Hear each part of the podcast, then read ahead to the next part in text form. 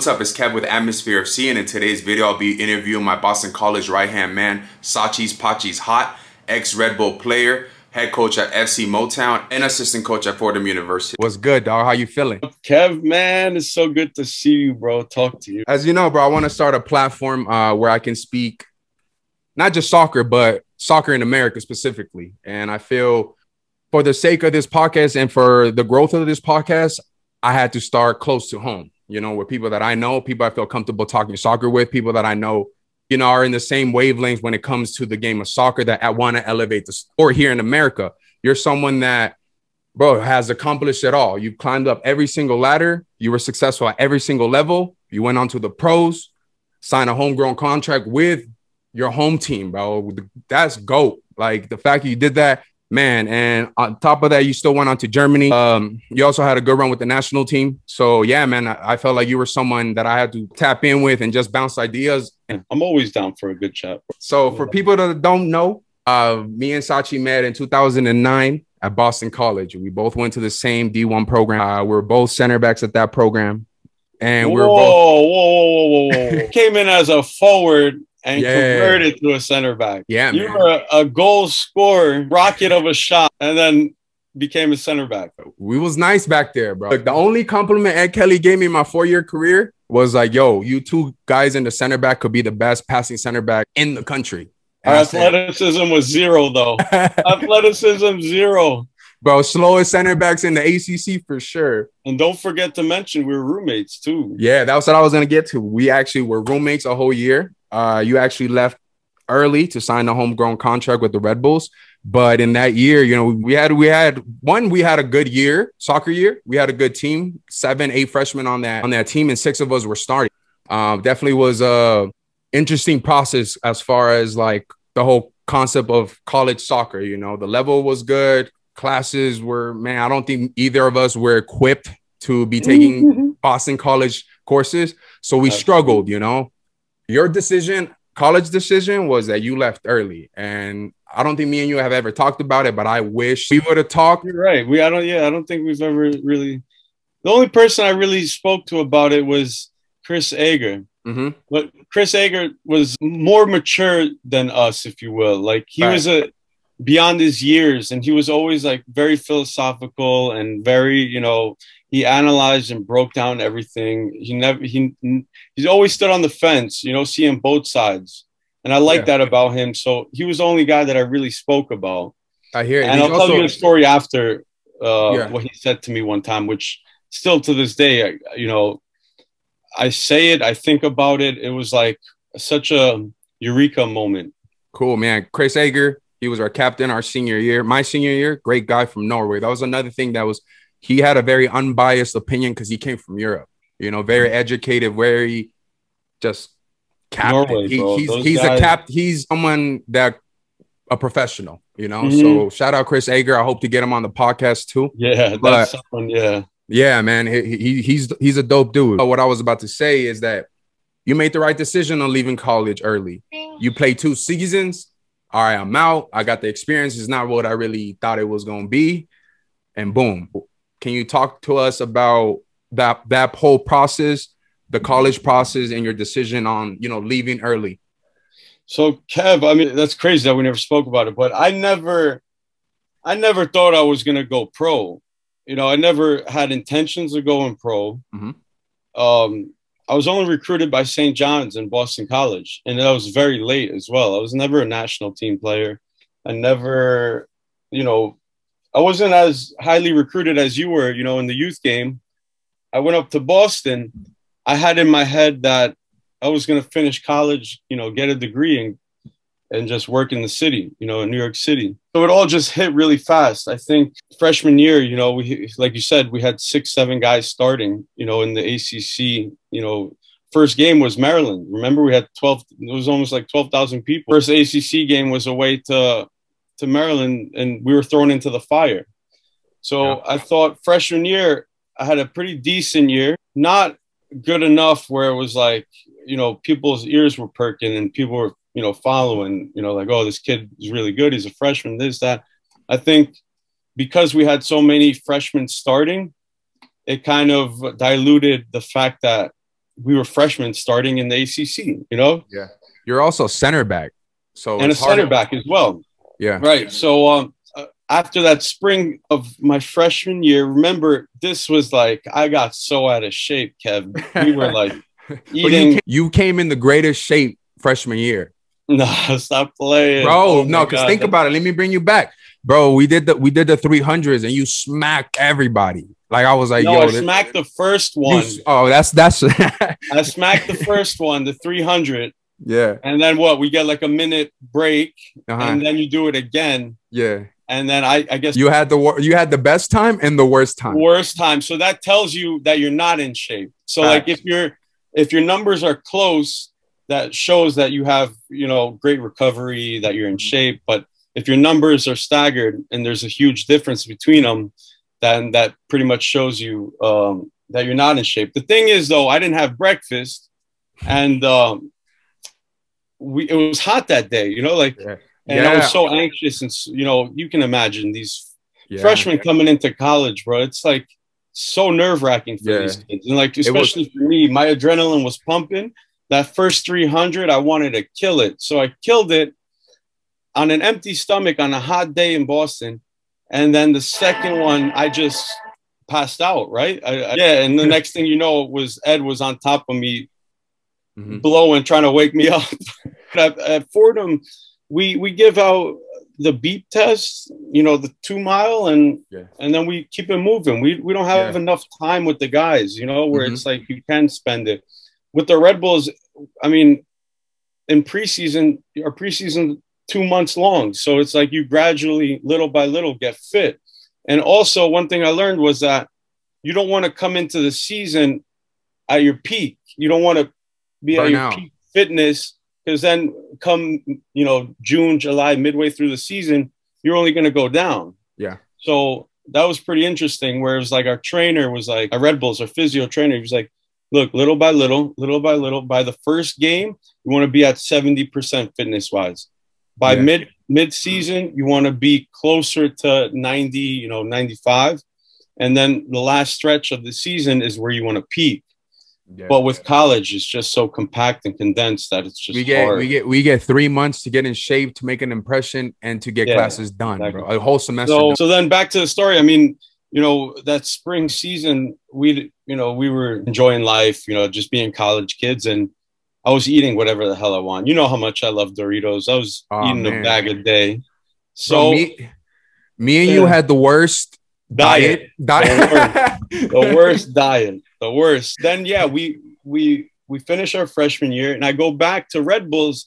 I was still young enough to play for the U18s. So when I did come back from school, there was some kind of showcase that uh, the U- U18s were playing in in Florida.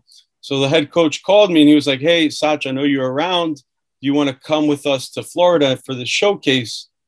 And uh, I was, you know, happy to see my friends again, you know? So I was like, oh, hell yeah, let's go.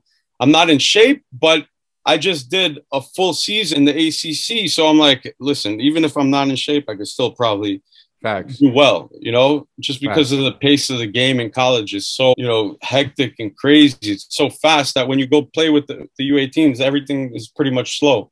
So the first game down at this showcase, we played Pumas or, or some Mexican team in this showcase, and uh, I had balled out. You know, like I just randomly had a really good game, and that was when Thomas Rongen, the U20 national team coach, mm-hmm. uh, so he had called Ed to see what my story was. Ed told him, you know, I'm sure some good things because mm. he called me right after. Ed, uh, Thomas Rongen called me right after and said, "Hey, in two weeks' time, we have uh, a camp in in San Jose. You know, can you make it?" And so I told Thomas and I was like, look, Thomas, Tom, I'm so out of shape right now. Like, I'll come, but just understand I'm so out of shape. And uh, our assistant coach for the U20 national team was Tim Mulqueen. He's a Jersey guy. He's the one who's credited for like Tim Howard's career and you know all the him, elite Jersey goalies have came through Tim Mulqueen. So he pushed me, like he pushed me on his end, and uh, that that camp in in San Jose, my touches were, I don't know what it was, Kev, but it was like I wasn't the same player. It was almost like I was possessed. Like I've never played that well in my life. Uh, and it was like it's something I can't even explain because I was pulling off stuff I could never even imagine I'd do, you know? And so um, after the camp, Thomas Rongen, you know, calls me into the lobby. He goes, Sach, you know, getting in shape is easy. You can get in shape in two weeks, three weeks, a month's time. You know, that's the easy part of soccer. He's like, we really like you. You know, the group likes you. They've kind of t- taken you in. Um, we have the Milk Cup in another two weeks. I'm going to send you back from here, from this camp. I'm going to send you back to train with the first team, with Red Bull's first team. They're going to put you on some kind of program to speed you up and get you in shape. And then by the time the Milk Cup comes by, you're ready to play with us. So I was like, wow, holy shit, like fantastic. You know, like yeah, this is awesome. This is amazing. And then it gets better. He goes, you know, I really like your style. I really like your game. And, uh, you know, World Cup qualifying is next year. I want everyone to be a professional on this team. Everyone's got to be playing pro. And so I was like, You're telling me that I'm going to play pro? Remember, at this point, I had no intentions of going pro. I didn't think I was like, my academy coaches never pushed me to first team trainings. No one ha- had ever told me, Oh, yeah, you know, you're on the verge or you're close, you know, keep grinding. Yeah. You know, my academy coaches, except for one or two, had pretty much wrote me off, you know? So I had no idea. He goes to me, Yeah, uh, I'm going to make a phone call into Hans Backe and the Red Bull guys, and, uh, you know, you're going to go train with them, and I'm going to push for you to get signed. And so he was sitting next to his um, stepson his stepson was Chris Megaloudis. He goes, you know, Chris Megaloudis here, he's an agent. Chris at the time was working with most of the guys in our in our group. He was working with Bill Hamid, Andy Najar. Ballers. Like, Ballers. Yeah. He's like, Chris is gonna take care of you. So that night, Kev, I went back to my room and I couldn't sleep. I couldn't sleep, bro. I couldn't sleep. I was like, holy shit. I went from the mods at two o'clock in the morning to signing a first team contract in in a matter of what a month maybe you know and at this all this time i'm out of shape too which is wow. even crazier you know it's like holy shit what the hell just hit so then um, i go back home i train with the first team and again i play possessed i play possessed i i don't know what had gotten into me it was almost like like the space jam when the aliens get into the players of the bodies the bodies of the players. The Monstars. yeah, bro, that's how I felt, Kev. I was like, oh my God. And at that point, I knew I was signing, right? This was the mm-hmm. summer. I was coming back for sophomore year preseason, mm-hmm. but I had picked up an injury at the Milk Cup. Remember, I had a pretty mm-hmm. bad uh, groin yeah. injury. I had to pay center back because we had no center backs. Yes, that's when you transitioned to center back. And so, like, I couldn't shake this injury off. I knew going into that season that I was, it was, it was my last season with yeah. uh, at uh, Boston College. You know, I, I knew at the end of the season, regardless of what happens, I was going to be signing pro. Yeah, I mean, my life literally changed within two months. And Crazy. so I went from, you know, not even thinking I was good enough to be a pro to signing with the first team. A homegrown contract, bro. Yeah. This is a club that I grew up born and raised, you know, like from days of Metro Stars. So it, for me, it was a dream. It, it was a no brainer as well. Crazy, man. I, I, didn't know that story. I didn't know it went down like that. Um, possessed, bro. It's because you was in Chevy with me, bro, bumping yeah. till two in the morning. Before we get onto your Red Bulls career and you know you're, you're uh, signing a contract and playing with Henry and Rafa Marquez, let's talk a little bit about the college level, uh, about the BC journey, because I believe that soccer in America can work if the college system is reformed and it has a year-round season so the biggest flaws is that you know these programs are trying to get best soccer out of kids in three months, and on top of that, give them workloads of school, and you're missing half of the class. So it's a big responsibility and a big mountain to climb. But if you put all of that aside, it's a good level. I think it's malpractice, honestly. You know, three months mm-hmm. of a whole year, and and you know, at the age of 18, 19, 20, 21 years old, man, you know, in Europe at that age, you're playing professional. You're playing all year round, and those are the most, you know, developmental years of a player's career. You know, so it's like mm-hmm. for a kid to only be playing three months of a year is really, you know, tragedy. It's a tragedy, and I mean, I remember going to well, I was at Red Bull. We had the um, the Arsenal Cup. You know, it was like Thierry Henry, um, going back to um, whatever their stadium is called, but I think Red Bulls uh, Salzburg came, Arsenal was there. It was like a four team tournament, and I didn't get called for that that uh, that trip. And so I was talking to one of my teammates who's um, Danish. He was playing. He's big time Danish guy at the at the time. And I was like, "Oh, Brian, you know, I didn't get called. It's probably because I'm young, you know, like, but it sucks. I want to, I want to be on the trip." He's like, "Sach, how old are you?" And I was like, "I'm 19 years old." He goes, "My friend, 19 years old in Europe?" He goes, you're you're almost a, not a veteran, but like you're already established at clubs. Yeah. You're not young at 19 years old in Europe, you know? Yeah. So imagine that.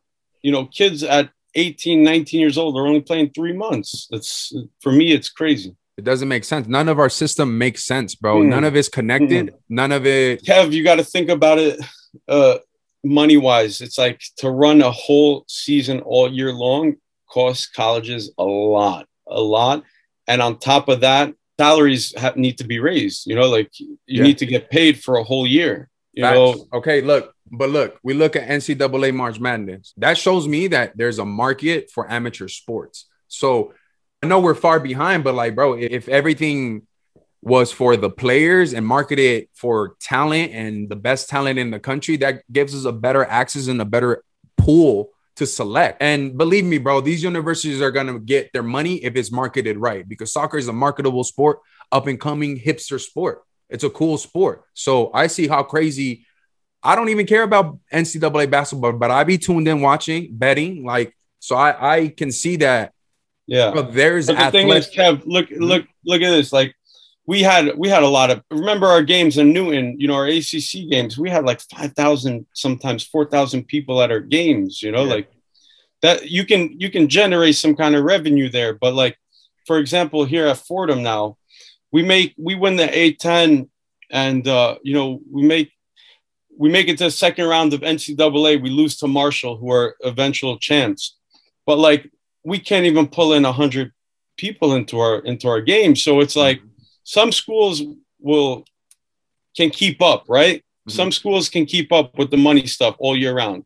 Mm-hmm. But then schools like mid-table schools like Rider, say for example around here, Rider, FDU, you know, these guys couldn't go a year long. Yeah, yeah I hear you. I hear you. You know, so it's like mm-hmm. there's a lot behind it. I think it's close. I think it's getting there to go yeah. all year round. Yeah but it's not as easy as you think. But it's also because the whole system is in shambles. No system is connected. Like there's no busy part about amateur leagues, bro, is that the USL is older than the MLS, and the USL and the MLS are not connected, and the USL and the USL two are not connected. That's how it is. Well, USL two and USL's umbrella, Kev. Uh-huh. It starts at the USL Championship, right? That's the, yeah. the league, you know, mm-hmm. that we all know. Then underneath that, they have a USL one. Uh-huh. They have a one. That's L one. There goes USL two, and that's like PDL. You know, that's the college. Yeah, exactly. So then, um, I mean, uh, USL kind of hitched their wagon on MLS. In the current times, I think they might be moving away from each other. I uh-huh. think, but for the past five years, I was like, oh wow, USL is smart because instead of fighting MLS, they they hitched their wagon on MLS and right they took in the la galaxy 2 they took in red bull 2 you know like they take in all these mls 2 teams what's happening what i hear through the grapevines now is that the mls um, second teams they're going to kind of branch away from the usl championship and start their own um, that's good bro. Yeah there's yeah and that's another thing i'll talk about as well. I'm glad to hear that. Yeah. Because i feel like a lot of the, our players from our generation that got drafted our years bro, they got put onto the twos and then their careers they're just dissolved. Well, the thing is, they're lucky because when I was with Red Bulls, they didn't even have a twos. So I went again Facts. as a 19 year old, not playing one game all year, just training all year, you know? So it was like, bro, that was, that's bad. You know, you need to play games. I always tell all these players that I talk to, it don't matter where you go, as long as you're playing games consistently. I hear you. Like sometimes it's good to just take a step down and play 90 minutes instead of going to, you know, a big club and sitting on the bench. It's it's actually mm-hmm. counterproductive. I hear you. I hear you. Um, mm-hmm. How would you compare the college level from our time, 2009 to 2013, to the level that is now? Is it better? Is it good? Is it? I couldn't. I mean, one takeaway because I'm still relatively new. You know, I'm only three years into the college game. Yeah. But uh, one takeaway so was that back in the when we were playing, there were difference makers, right? Like every team pretty much had a difference maker and uh, players that can unlock teams. Nowadays in college, it's except for maybe the top five school, right? Your your Clemson's, your you know your UVA's, whoever's you know your top five in in in the current year. Except for them five, everyone else underneath can beat each other because there's not many difference makers anymore. And so any team can just pull up on that day, you know, be organized, sit in, make it compact, make it hard, make it difficult. And, you know, you can sneak out with a 1 0 win, you know. So I think the level of playing field is a lot uh, even now, just because your special players aren't, I wouldn't say aren't going to college, but your special players are at USL teams on MLS oh, wow. contracts, you know, or wow. on, you know, That's, on deals. I've never seen it that way, but that makes a lot of sense, bro. Yeah, yeah, yeah. Um, so it's like, but let yeah. me let me say so uh, even level across the country here in the US. So think about it uh, marketing wise. Anybody could beat anybody, upset city. You can market all that, bring all that revenue that we love about March Madness basketball. And yeah. I know, I did not know that's Yeah, that's how it is, Kev. That's mm-hmm. what I that's my takeaway. As far as the play, the level, I mean, the play style of play and the level of play, I mean, it's hard because I'd be biased, right? I think I see the game a lot more different now that I'm older and I'm a coach. Yeah and so I think the way I played at Boston College, if I was coaching myself, I'd smack me, you know, smack me silly. Like, you know, remember, I always wanted to play out of everything. I always wanted to pass. I always wanted to thread the needle. I always wanted. So it was like I I couldn't tell you. I couldn't tell you um, a truthful and meaningful difference between how the game was back in the day when we were playing and how it is now. I hear you. The thing is, Kev, I can tell you one thing though I don't remember it being this fast of a pace. I think, yeah, wow, like you hardly have time to breathe in these games, you know. And I don't know if it's because it's the Fordham style of play, and you know, just the way we play and our opponents, and you know how whatnot. But my experience of Fordham is every game that we've played has been at a thousand miles an hour, yeah, which is you can take some good things out of it, you know, like you can take some mm-hmm. good things and bad things out of it. You that's, know, that's what I was gonna say, bro. When you do play, when you do play, like we played Clemson last year, and at the time I think there were two in the nation or something yeah. like that. But um, we played them. The game was almost like in slow motion, you know, because they would pass, they'd go east to west, they'd connect, it'd be calculated. So for us, it was like, all right, you can make that pass to the right back and we'll we'll cover you know we'll make it to the right back. Yeah. and it was like almost easy you know so yeah. like holy shit you know like they're not jamming it down our throat yeah you yeah. know where it's just you're, you're losing your head. Yeah. So um it was easier to play the clemsons and the and the possession based teams okay. is a umass you know who's direct and you know who tries to score it from anywhere on the field. You know they could be on their goal line and you're still worried that they in two passes they can be at your, your at your goal you know so exactly so that's why teams like marshall like the, that we played in the, for the second round of ncaa we only lost to them with five minutes left in or something like that in overtime mm-hmm. you know because they were calculated they went side to side and by the way kev that's one of the best college teams i've seen even in our time. That Marshall wow. team, yes, so good, man. I, I saw so their run, bro. They had a Cinderella run this year, so congrats to them. I actually reached out to a few players to hopefully get them on the podcast and and you know. Yeah, I can, I can, uh, yeah, I can. Uh, put you on with some of the guys. There's it was a funny story, real quick. Their right back uh, actually came from the German club I was at. Really? So at Hessen Kassel, I was with the first team. I guess at the time he was with the U17s or you know one of the youth teams. And I had saw him in. I was doing my homework, right? I was recruiting, scouting, you know, looking up their players. And I see this one kid from Hessen Kassel. I'm like, oh snap! You know, like uh, he must know who I am. You know, because I, I, never really trained with the 17s. I never trained with the young guys.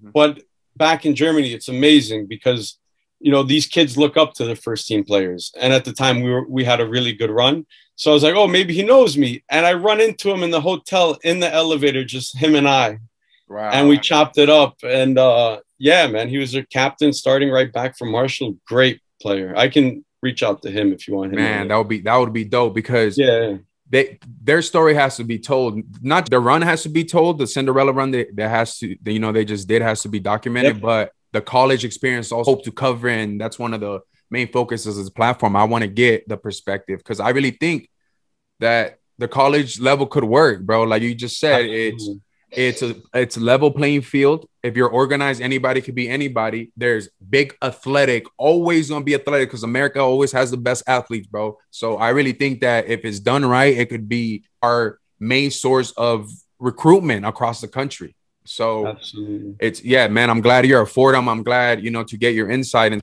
so you're an assistant at Fordham in New York, D1 program, but you're also the head coach of an PSL team, and you just joined the USL two. So you're balancing two leagues with FC Motown as a head coach. Tell us about that experience because you guys have phenomenal talent, bro. Yeah, I mean, um, it's interesting, Kev. Um, I can't coach the USL two because there's some Fordham guys on on that team, so ah, it'd be illegal. Interest. But the yeah. thing is, it's funny that you asked that because I'm trying to transition out of coaching Motown um, and trying to. So our product on the field doesn't match our product off the field, Kev. Like, you know, we have great players. We have, you know, we're a good team. You know, we have guys that have played in MLS, played at the highest level. The thing is, there's only four of us. There's myself, uh, two owners, Scott and Dan, and then he, he was my assistant, Alan McClintock, who's um, assistant coach at Drew University. So it's only four of us really running the club. So mm-hmm. I said to Alan, look, you you take the USL two guys. Um, I'll take the NPSL for this season, and then I'll slowly transition out to like a sporting director role role, you know, and I'll try to build this club out with an academy, That's you know, dope. get fans in the stands, you know, uh, Let's go. just like try to build something legit um, off the field. And I found passion in that, you know, it's like, was kind of getting stale. I've been doing it for seven, seven or eight years now, you know, coaching Motown. So sometimes it's it's nice to get some new blood injected, you know. So this is, would be my last year probably coaching with the NPSL, and then next year, um, you know, I'll try to build this club out off the field, you know, Bro. and challenge myself in a different way, you know. Bro, that's big moves. That I respect that. I yeah, love to hear that, bro. I love that you're behind all that because you, yeah, bro, you've been with this club for seven years. Um, and to I believe that the USL and all these leagues, these blue collar leagues with these type of players are the leagues that are going to elevate the sport of soccer here in America. If somehow we can make it work, right? Because like you said, there's phenomenal talent. Dilly Duka was playing with you, right? If there if there's someone I need you to put a word word in with, it's Dilly Duka, bro. Yo, I'm doing a podcast right now, bro. I got took a little commercial break. Um, I should be done by 10. What's up, bro? I like this shit. Yeah, it's my roommate from college. Yo, word up. Thank you, bro. And if you know, we hear that we have no identity in the US. We hear that we got no culture in the US, but no one really tells us what culture is, how you build culture, right? So for you to be trying to build, getting people in the stands, grow this club that has exceptional talent, respect, bro. That's how you build culture. That's how you give a community something to play for. You know, everything that feeds into this club is going to be better for the players, better for us to select that talent. So respect, bro. I'm glad you're doing that. Thank you, bro. All right. Yeah. So yeah, man, let's transition now into your pro career. You sign a homegrown contract with the Red Bull, who is your hometown club.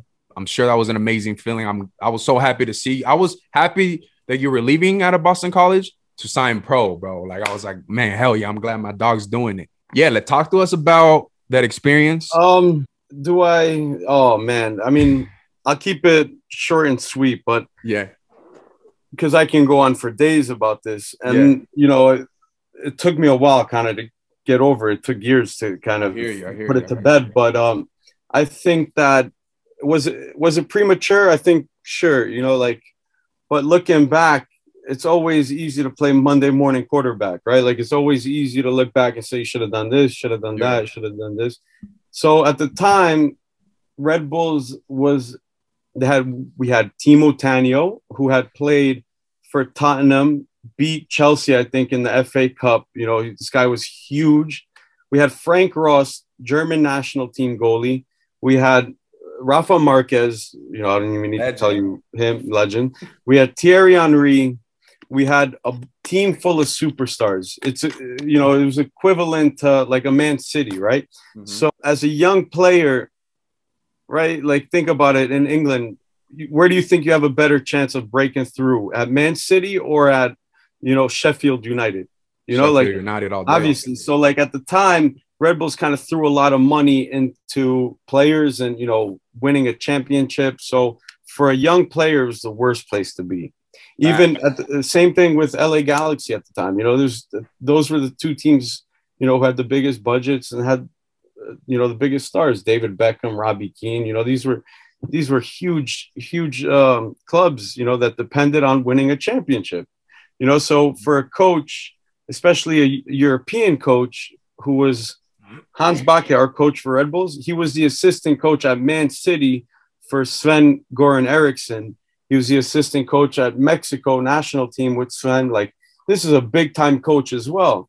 So he's not taking a chance on a 19 year old American kid when he can just go out and buy a Wilman Conde, you know, like a yeah, guy that's, wow. you know, super experienced and played at a high level. So for me, it wasn't a good place to be at as a young player. Touch that on that because I have you said, bro. No coach is gonna, no coach, no team, no league here in America is gonna take a chance on a 19 year old when they can go buy a superstar that's ending their career in Europe, right? So I have, I love the league, bro. I love the MLS. You know, I'm me a diehard. Too, bro. Me too. right? Too. So me let me ask you this. Let me bring up this point real quick. I really think that that's what's hurting our league.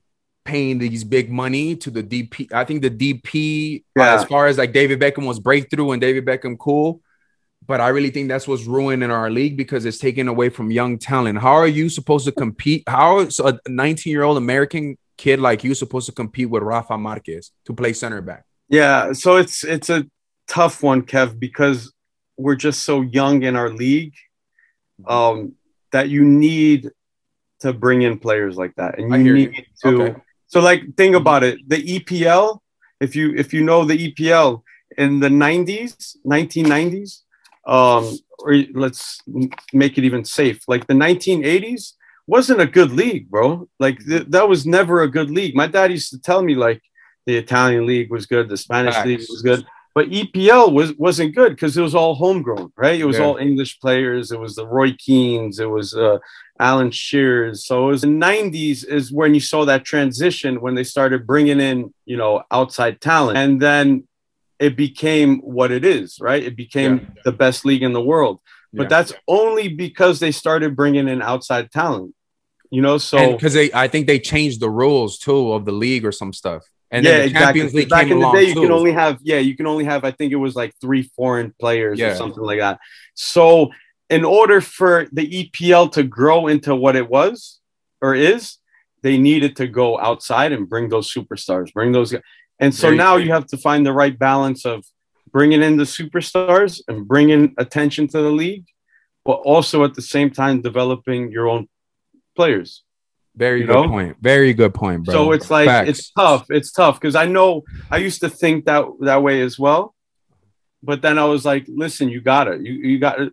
Balotelli. I mean, sorry, Balotelli. That's terrible example, Legend. but like, yeah, but like these big European superstars, they're not coming, you know, in in 96, 97, 98 or early 2000s. Mm-hmm. The only reason they were coming was because like guys like Youri Djorkaeff, and you know these big time guys, they come to LA and they come to New York just to live there. You know, they're George not really Best, coming to LA. Yeah, you know, so it's like, but now you're starting to see, you know, young players that you know, Mhm. Giovinco leaving Juventus at What a a- young age. What a baller, bro. So great point, because that's what I was gonna bring It's up a next. fine balance. It's a fine Yeah. balance that we need to strike. Facts. You see Atlanta United doing it well. They bring Josef Martinez Denver to the uh Almiron. Almiron. He went on to play. yeah, Uh, yeah. uh, uh, so they're doing it right. They're spending the Mhm. money on young South American talent, which that's what you want to bring, bro. Someone that's still but hungry. they also got that touch of American in them. You know, they got the Americans playing too, the young players. So that's like that's, what I'm ideal, right? Mhm. That's ideal. yeah. Uh, That's that, that's what would be ideal for our league to have a balance of young, promising players. foreign talent. Like look at the Mexican league, Kev. I mean, they got Gignac from France coming in. They got all these big superstars from South America, this, that, you know. These are big time players, but at the same time, don't they have some rule where it's like young players must play like 30% of the games, you know, like if they're signed to a first team contract, right? Yeah. So it's like you need a balance of both. It's just Yeah. striking the the right balance. Yeah, and it's it's also you have to think about how much bigger this market is. So Mhm. it's, it makes sense to bring the David Beckham and try to sell the seats. I understand that, but Mhm. obviously, you know, as a fan, as someone that's grown with the league, I want to cheer for people like you who've signed homegrown contracts. I wanted to see Charlie Rugg play for the LA Galaxy, but they brought in Yeah. Edson Buddle and let my Mhm. man go.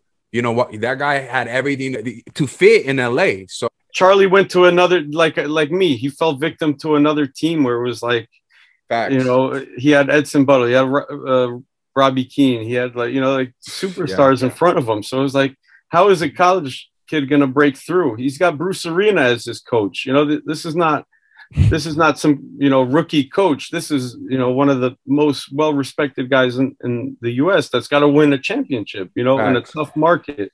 Facts. That, So, that's yeah. the that's the hard truth, and I you know it makes a lot of sense and it's very clear how you put it, bro. Because people need to know that that's why things you know. yeah. So Mhm. I'm I, you know this is what this platform is about. Is we wonder why we're good and we need answers and no one's doing it. So I want to search for answers like this, and it makes a lot of Mhm. sense. It educates me to share, you know, because I love this league. But like I said, I really think that the best athletes here are here, and this could be a super league in not a hundred years, bro, in like 20, 20 years. So our kids could maybe play in there.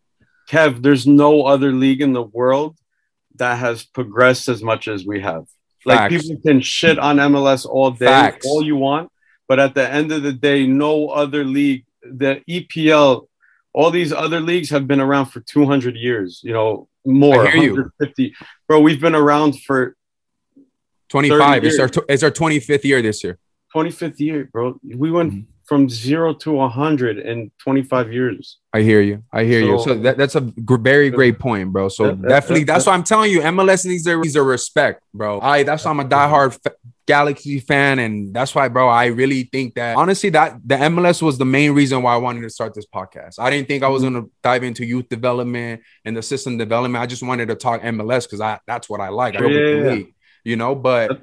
That's a very good point that you said. There's no other league that's grown as much of us in history of soccer. So very, you know, we definitely people have to recognize that. People Yeah, got to exactly. recognize that this is this is a league full of talent. This is a promising league. And once we get the market, once we get all the system, it's over, bro. So that's why I believe yep, yep, yep, that we have to stick it stick together. yeah, it's never gonna be a you know uh, um, an easy ride. There's gonna be ups and downs. There's gonna be But but it can be done. And I feel like a lot of people don't Oh, think yeah. it can be done. oh you know, yeah. a lot of people I a was lot an of people investor, I'd throw all my. I would have thrown all my eggs into the MLS a long time ago.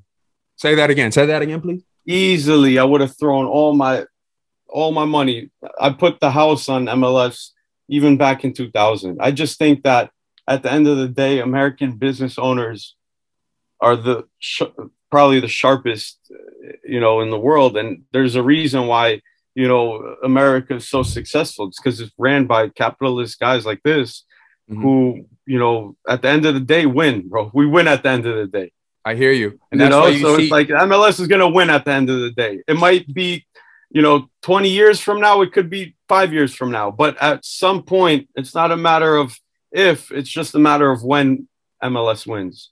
That's music to my ears. That's music to America, bro. Well said, my Absolutely. brother. Let's talk. Yeah, let's talk about a little bit about the league. Who are the teams that you follow? Obviously, you're a Jersey guy. Obviously, you play for Red Bull. So, um, yeah, you know, there's uh, so I love the West Coast teams.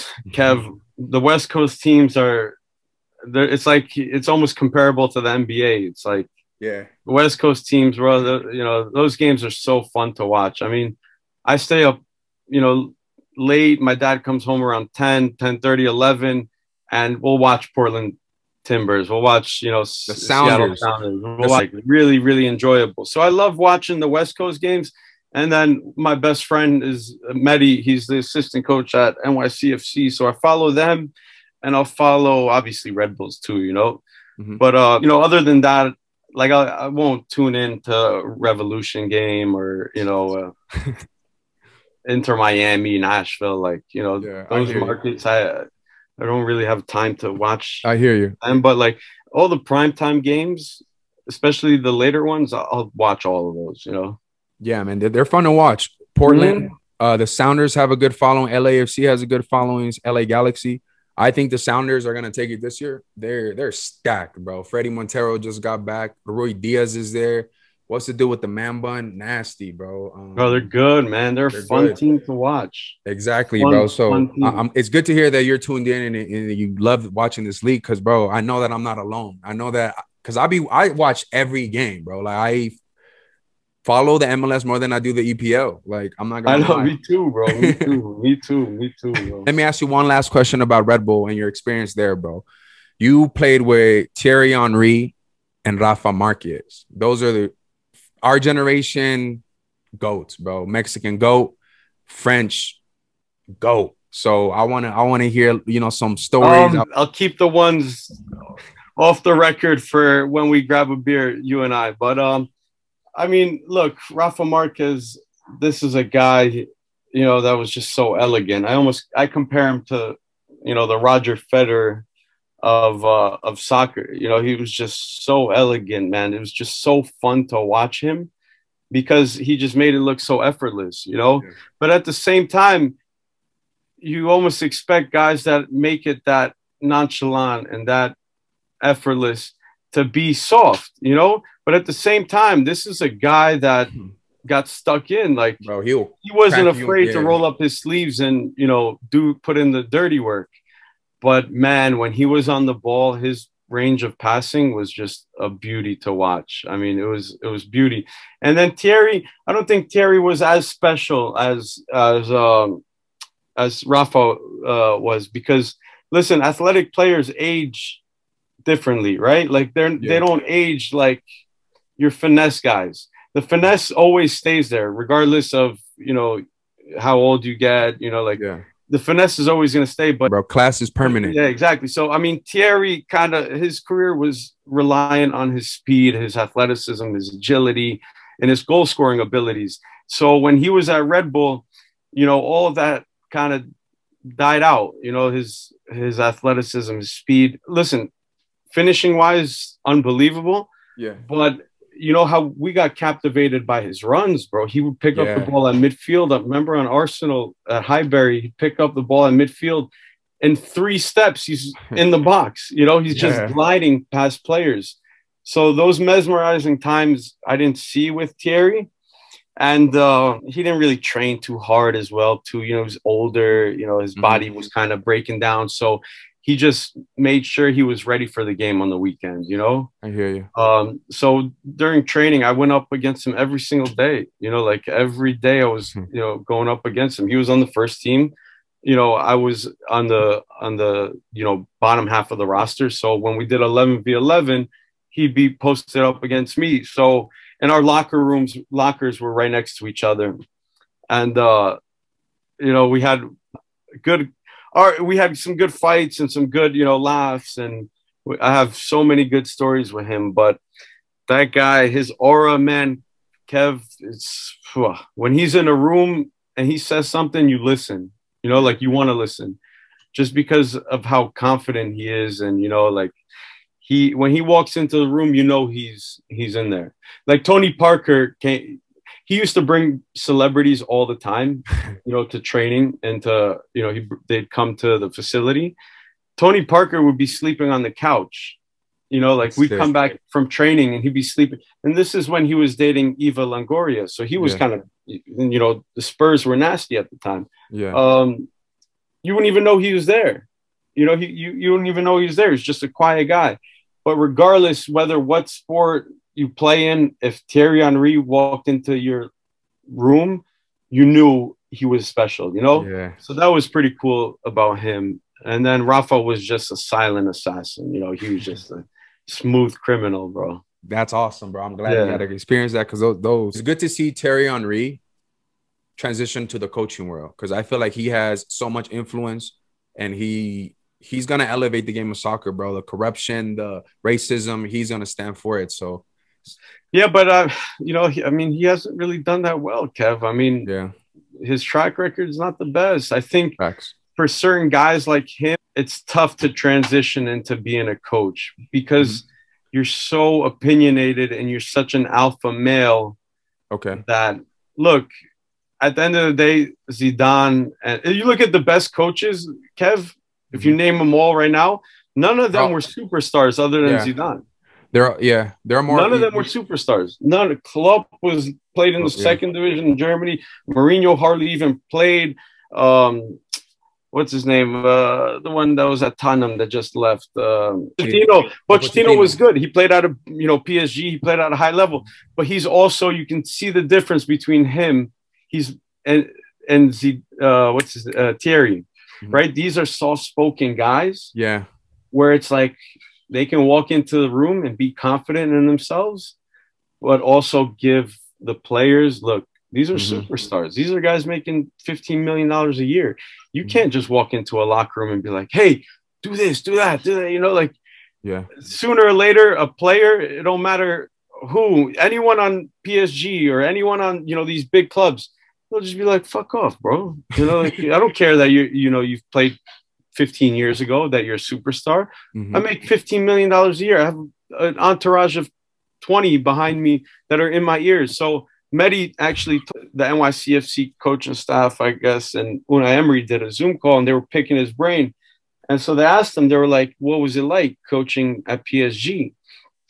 He goes, it was the hardest point of my career. He goes, it was the hardest challenge I've ever had in my life because think about it. You have 20 players that can easily start on most Champions League teams that are making a lot of money at one of the best clubs, right?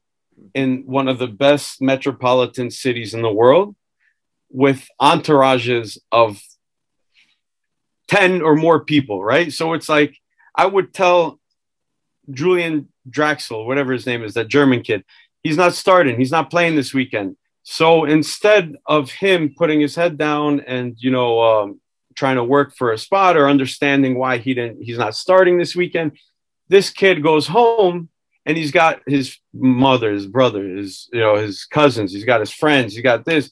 They're all in his ear chirping like Unai Emery's an idiot. Like you should be mm. starting. I can't believe like how are you not starting? Like that's such bullshit. You know. So it's like everyone's trying to de- derail coach if yeah. you're not happy. So mm-hmm. it was imagine that, you know, like that's that's not easy to manage. So guys like Thierry Henry who are very opinionated and go and tell Julian Draxler, yo, you're not starting this weekend, you're not good enough, yeah. or something like that. You lose a whole locker room. They can flip on you so fast. Once you lose the locker room, and it can happen just like this, you're toast no matter who you are. So that's Knowledge, why I don't know. Bro. Maybe Thierry's a little bit I don't know if he's really cut out for the coach and stuff. I mean, there. Did you see that one clip when he was coaching at Montreal? It, it oh, like he's on the sideline.